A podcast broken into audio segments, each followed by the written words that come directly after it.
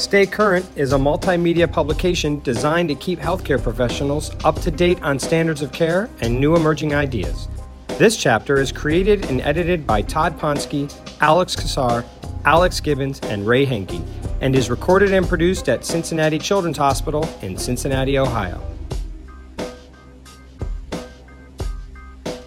Welcome to Stay Current in Pediatric Surgery. This is Ray Hankey. Biliary atresia, the leading cause for liver transplant in the U.S., is a complex disease. Each patient requires expertise of a knowledgeable multidisciplinary team. However, the management differs around the world. So we gathered experts from Japan, the U.K., and the U.S. to share their practices and debate the literature. We split this topic into two parts. In part one, we have three surgeons discuss the differential diagnosis, workup, and surgical management of biliary atresia. In part two, we add the gastroenterology perspective with an exciting insight into the future evaluation for biliary atresia, followed by debate on postoperative management and complications. Now let's dive into the discussion. Who do we have with us today, Todd? From the United States, we have Dr. Greg Tiao, who is the Director of General and Thoracic Surgery at Cincinnati Children's Hospital. He's the Fred Ryckman Chair in Pediatric Surgery. He's the Surgical Director of Liver Transplantation, and he's the Program Director of the Pediatric Surgery Fellowship. Greg, thanks for joining us. Thanks, Todd. We also have Dr. Atsuyuki Yamataka, who is affectionately known by most of the world as Yama. And Yama is Professor and Head of the Department of Pediatric General and Urogenital Surgery at Juntendo University School of Medicine in Tokyo, Japan. Yama, thanks for joining us. I'm happy to join you. Thank you. And then we have Professor Mark Davenport, who is the Head of the Department of Pediatric Surgery at King's College Hospital in London, and he is the immediate past president of BAPS. Mark, thanks for joining us. Thanks for the invitation. So let's dive right into this, and just for everyone listening, we are going to dig right into the clinical aspects of the management of biliary atresia. I think we're going to find that regionally there are some differences, and we'll try to get to the bottom of what are some options that we have in the management of this sometimes very difficult disease. Hey, Greg, let me start off with you, and let me give you a typical presentation of biliary atresia. So a 50-day-old male presents to you with jaundice and clay-colored stools. That's all I'm going to give you right now. So talk to me about how you evaluate this patient and what might suggest biliary atresia and what's in your differential. Sure, Todd. Thanks. So for a patient who's presenting with jaundice at that age, biliary atresia would be very high on our differential diagnosis. Of course, we'd want to find out more history, when the jaundice was noted, what was the perinatal course, and typically here in the United States, we would have had a hepatologist involved in some of the care. That said, for us, when we see a patient at that age, biliary atresia would be high on our differential, but of course, the many other causes of neonatal cholestasis would have to be considered. Can you explain to me what a stool card is? I would actually ask Yama to do that because that is really something that came out of the Far East. It's been spread around the world now. The Japanese have a stool card in which they have 7 different colors of stool, and they also have stool consistency on that card. And they send it home with families right after birth so that the families can track this from early on. And if the baby changes their stool color, that can translate to an earlier referral for workup and evaluation. I believe our Japanese colleagues use it also afterwards, but again, this is where I would defer to Yama to describe it more. Yama, do you use the stool card? Yes, most pediatrician and pediatrician use stool card because this is a very effective when we are talking to the parents. Because when I say to the parents, your baby has a clay-colored stool or yellow stool, because they don't know the degree. So when we show the stool card, they can understand what we are saying. So when we're talking to the parents, stool card is, I feel, very, very effective. Where can you get these? Well, I have copies of them because they're on the internet. They're widely available. They're widely available, and there actually is now an app. What's that app called? It's like a poop app where they actually have... I think it's exactly that, poop app. Yeah, it's a poop app. Okay. Yeah, where you can actually, on your smartphone, download it. It's actually done for families so they can actually track this. So the social media being applied to biliary atresia, we're thinking of integrating it into our post-op care process. So from a standpoint of workup, we would typically obtain a biochemical profile, CBC, liver function tests, a urinalysis. From there, depending on what those studies reveal, we would begin considering other imaging analyses. So talk to me about when you mentioned other causes of non-surgical jaundice. Just in brief, what are some of those things that might be on the differential? The things that we worry about most in that time period in terms of the differential are Alagille syndrome, alpha-1 antitrypsin. Less common disorders include the progressive familial intrahepatic cholestasis syndromes. There's now 4 of those classified, and they continue to evolve. When kids are diagnosed or come to our attention a little bit earlier, sometimes we'll be worried about the infectious etiologies that can occur in utero or soon after diagnosis. So that's when we're thinking about torch titers, things along that line. So those are the viruses that can trigger some of these changes. Okay. So, Greg, you want to start off with some blood work. What are you looking for on the blood work? Primarily, we're looking at the breakdown of the bilirubin. So obviously, at a 50-day-old, the likelihood of having jaundice as a newborn would be highly unlikely. But you're going to want to see the breakdown of total bilirubin versus direct. We typically want to see the GGT because a high GGT is going to be more consistent with an obstructive process, also going to guide you towards eliminate some of the PFICs. And so that's where the AST, ALT will also be elevated, but it's not as diagnostic. So you said that at a 50-day-old, by that time, you think that jaundice would be normally unlikely. Well, from jaundice to the newborn, the physiologic jaundice is going to have resolved. Have resolved by then. So that's a key point. Okay. Mark and Yama, would you agree that the first step is blood work? Yeah, absolutely. The key thing is to show that you've got a conjugated hyperbilirubinemia, and if you've done that, then all else flows. And Yama? Yeah, and also focusing on the degree of direct bilirubin level. And also, I'll ask parents when, the baby started a clay-colored stool, immediately after meconium pass, or initially, if the patient had a yellow stool, I think outcome is better than, comparing when the patient had a clay-colored stool immediately after meconium. Okay, so Yama, just to clarify what you're saying, if they started off with yellow stool and then it became clay-colored, you think that is a better prognosis? Yeah, much better than the baby had a clay-colored stool after passing meconium. Got it. All right, so Greg, you go ahead and you get your blood work, and how do you proceed next if you have a high conjugated hyperbilirubinemia? At that point in time, we'd probably think about an ultrasound to differentiate between potentially biliary atresia versus cystic malformations in the biliary system or choledochal cyst. So we typically would go to an ultrasound at this stage. All right. And on your ultrasound, other than looking for presence or absence of a gallbladder, do you look for anything else like the triangle sign or the chord sign? We're fortunate in Cincinnati that we have an excellent ultrasound team, and they will look for triangle chord sign, but we really don't find that to be too consistent. We'd be looking for just the presence of a gallbladder, or if they had a dilated biliary tree, we'd be thinking more of a choledochal cyst. All right. Mark, do you agree with that? Is there anything else that you like to look for on ultrasound? Largely, ultrasound itself separates out the other surgical issues. So we haven't mentioned inspissated bile syndrome. You can have a spontaneous perforation of the bile ducts. All of those should have ultrasound positive features.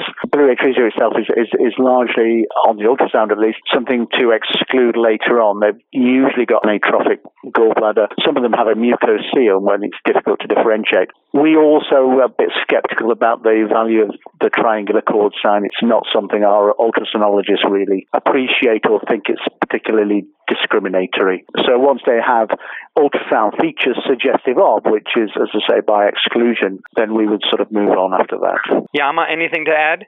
Yeah, my way for approaching is similar to Greg and Mark, but I will more focusing on the presence or absence of triangular sign if the gallbladder is absent. Okay. So some variability, but it sounds like there's some question about the accuracy of that. So, Greg, you have the ultrasound, and the ultrasound shows absence of a gallbladder, no visible duct, and that's all you see. How would you proceed now?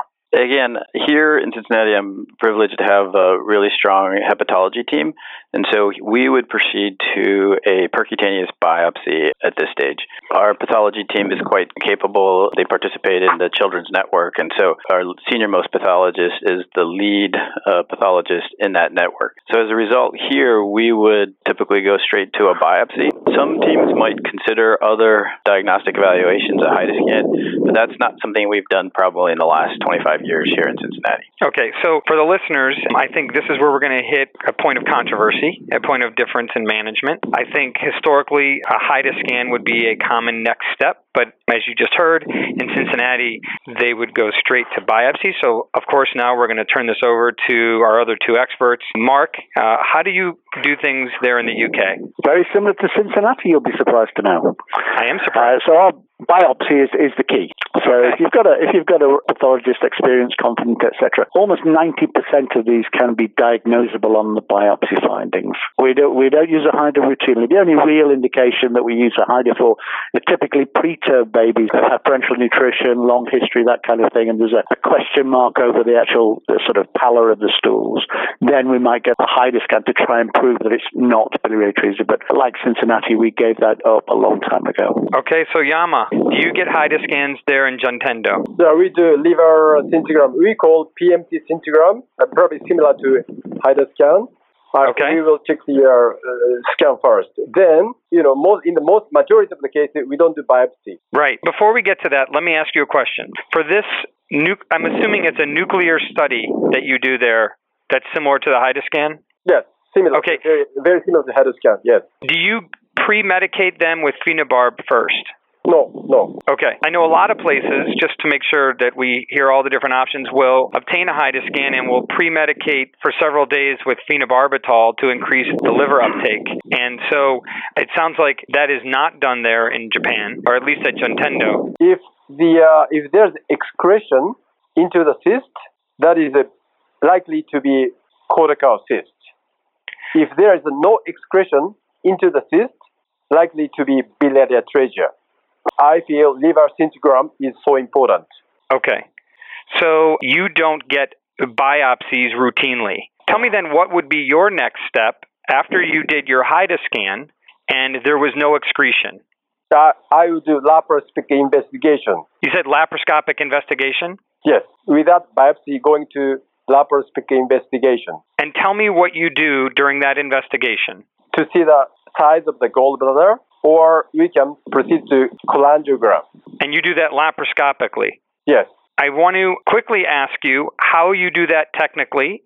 I'm assuming you put a port and put a catheter in through the right upper quadrant, and do you clip it into the gallbladder? I will, through the umbilicus, I put the trocar for scope. Then there's another trocar on the right subcostal. Yep. Trocar. Yep. Then I can grab the gallbladder with the forceps and then deliver through the trocar side. I can deliver the gallbladder. Even the gallbladder is very, atrophic. We can stop peritoneum. Then we can deliver atrophic gallbladder. Then we can see the lumen. If there are sometimes, difficult. If the lumen is tiny, we cannot insert the tube for cholangiogram. At that time, that patient is very much likely to be in atresia. So most of the cases, we can do cholangiogram. Just one observation about HIDA. I think HIDA is certainly utilized. The NASPHGAN guidelines actually right now are saying its value is a little bit equivocal. Just as Mark alluded to a second ago, it's helpful when you're not too suspicious of biliary atresia and you're really trying to rule it out rather than rule it in. And so, the NASPHGAN guidelines, which is what most of the North American pediatric GI people are going to, in theory, follow, actually recommends not to get a HIDA scan because there's always a concern, especially in a 50-day-old, that if you tried to load the patient with phenobarb, you delay treatment by potentially 5-6 days. And that starts to push you closer and closer to the windows in which the efficacy of the Kasai is going to continue to deteriorate. So that's where, at least in North America, the guidelines are to not obtain a HIDA scan. Thanks for explaining that. So let me go back to Davenport. So Mark, so you have this patient, you did your ultrasound, you're suspicious for biliary atresia, and at your place, you would go straight to percutaneous biopsy. And so you then wait several days for those biopsies to come back? Yeah, no. So we can typically get, certainly in a 50-day-old baby, get a diagnosis in approaching 90% of them. If there's still clinical suspicion, bile stools, etc., we then go to an ERCP. Wow. So we use ERCPs for about 10% of our babies. Wow. So you're able to get a side-viewing ERCP scope into a 50-day-old? They're not made in America. Don't worry about that. It's a Japanese scope. It's only the very best.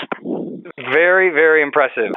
So you would do, your next step would be an ERCP. Before we get to the ERCP, Mark, tell me what you look for on the biopsy results to suggest biliary atresia. Okay, well, I pay someone to look for it for me. Okay. So we're talking ductular proliferation, typically. And bridging fibrosis?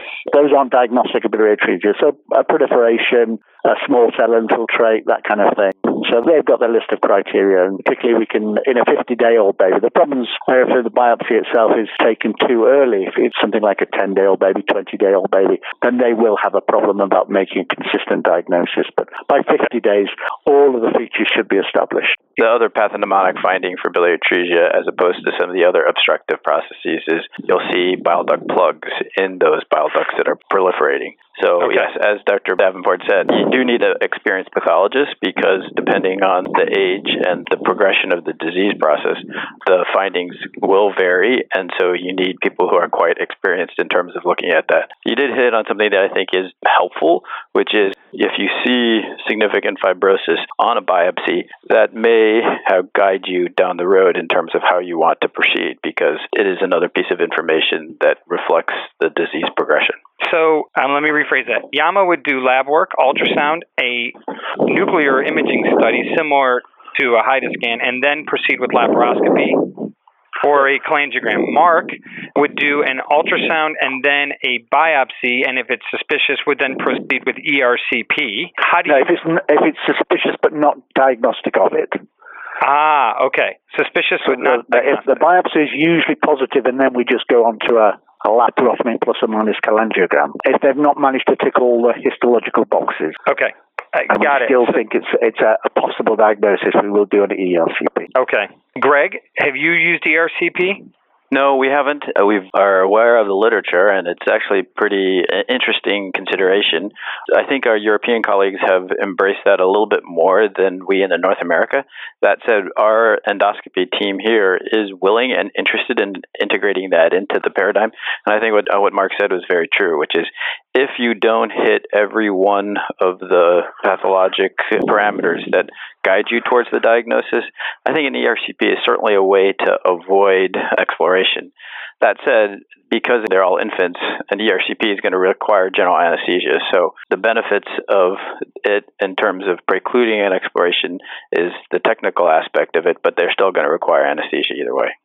All right. So, Greg, talk me through, after you have your biopsy that is highly suspicious or diagnostic of biliary atresia, how do you proceed? We would then proceed to exploration.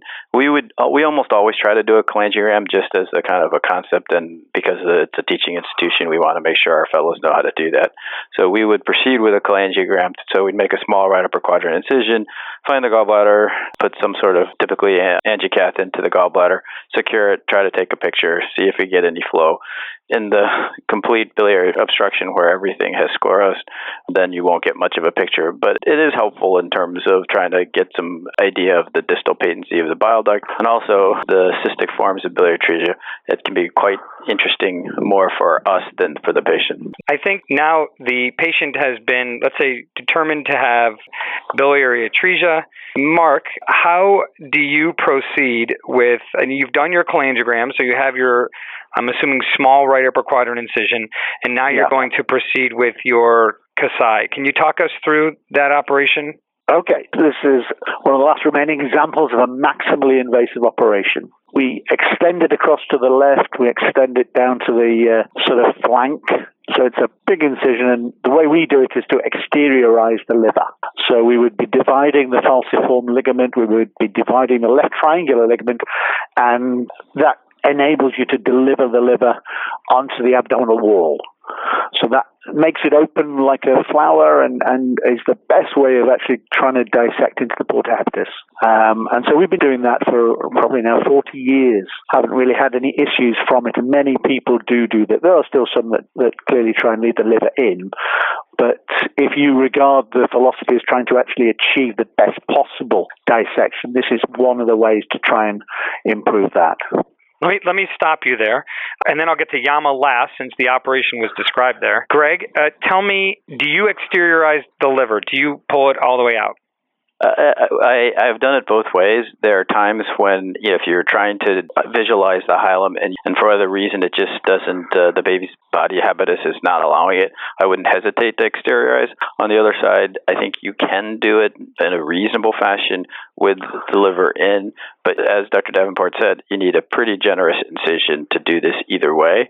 The exteriorization makes it very, very clear-cut and to see everything, and so it is a nice way. Because I'm a transplant person, I've seen some of the consequences of that, where you just seem to see a little bit more dense adhesions, and again, depending on the stage of the liver disease patients, those things can become quite vascularized.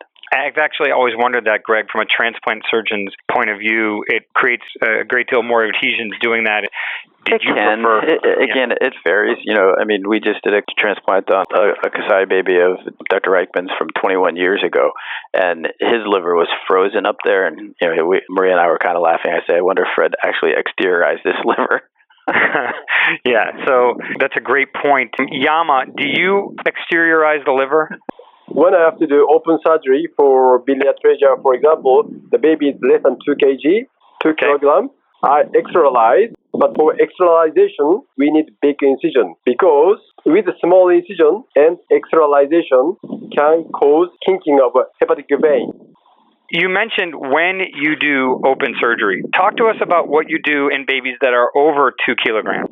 If the baby is more than 2.5 kg, I do always laparoscopy because my impression is that most of the cases is diagnosed by HIDA scan and blood test and ultrasound. That's why I don't do biopsy.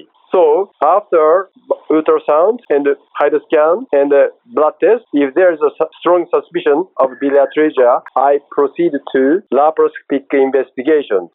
And laparoscopic investigations clearly shows the diagnosis of biliary atresia because we can directly see the gallbladder. Gallbladder is very atrophic. Sometimes I omit cholangiogram. If the gallbladder is big enough for cholangiogram, I do cholangiogram. Then, if the diagnosis is biliary atresia, I proceed to laparoscopic Kasai.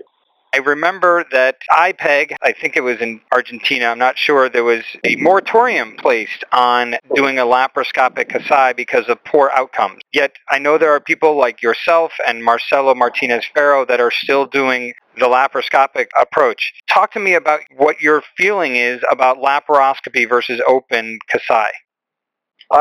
Still, there is room for us performing the laparoscopic Kasai because in our center, and I think the outcome so far is the same as the open Kasai.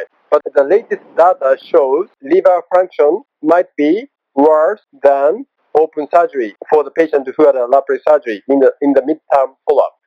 But still, I feel there's room for us to perform laparoscopic Kasai. For the audience, I think that right now there is still a lot of trepidation about that operation, and it's only probably recommended that people that are performing that are either doing it in a prospective trial or have demonstrated equivalent outcomes, but I don't think it's yet considered to be an operation for the masses. I think it's still recommended to do this open. Yes, but recently, I think from Asia, I found several papers who recommend laparoscopic Kasai.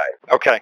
So, Greg, let me ask you, and I want to eventually ask Yama this too after we hear from you and Mark. I know I've seen Yama's videos from Professor Kasai showing how to do the operation, the depth, what are some tips and tricks that will give you a better potential outcome. Greg, talk me through your technical thoughts of the operation and the major steps and what you think portends a better prognosis. I've seen Yama's laparoscopic videos, and he does an excellent job, and he does cut the hilum to the same depth as perhaps we might do open. So, if you are a very experienced laparoscopic surgeon, I think it is a consideration. But as you said a second ago, Peterson ran that prospective randomized trial and stopped it. There's been other examples where people were doing the procedure and realized it was an Alagille patient. So I think the idea of offering laparoscopy on a consistent basis is something that still, as you described, should be done only in the context of a well-controlled design study. I think the question for all of us when we do that is, only chance this kid has to avoid transplant early on is a well-done Kasai. And so that's where I think you really have to be thinking about the patient's best interest when you consider this. And if you're not a seasoned laparoscopist, then it's really hard to justify offering it. And I think in the past, people would do it, and perhaps they say, I got 40% drainage rate. That's pretty good. And that's the problem with Kasai's even open, that because the drainage rate is not so ideal, even in the best hands, it's only 70-75% long-term. It's an operation in which people can try other things and claim, even if it's a little bit worse, okay responses. To your question of doing the procedure, for us, we'll have wide exposure of the hilum with the liver out or the liver in. And we can set up retractors where you've exposed the hilar structures pretty well.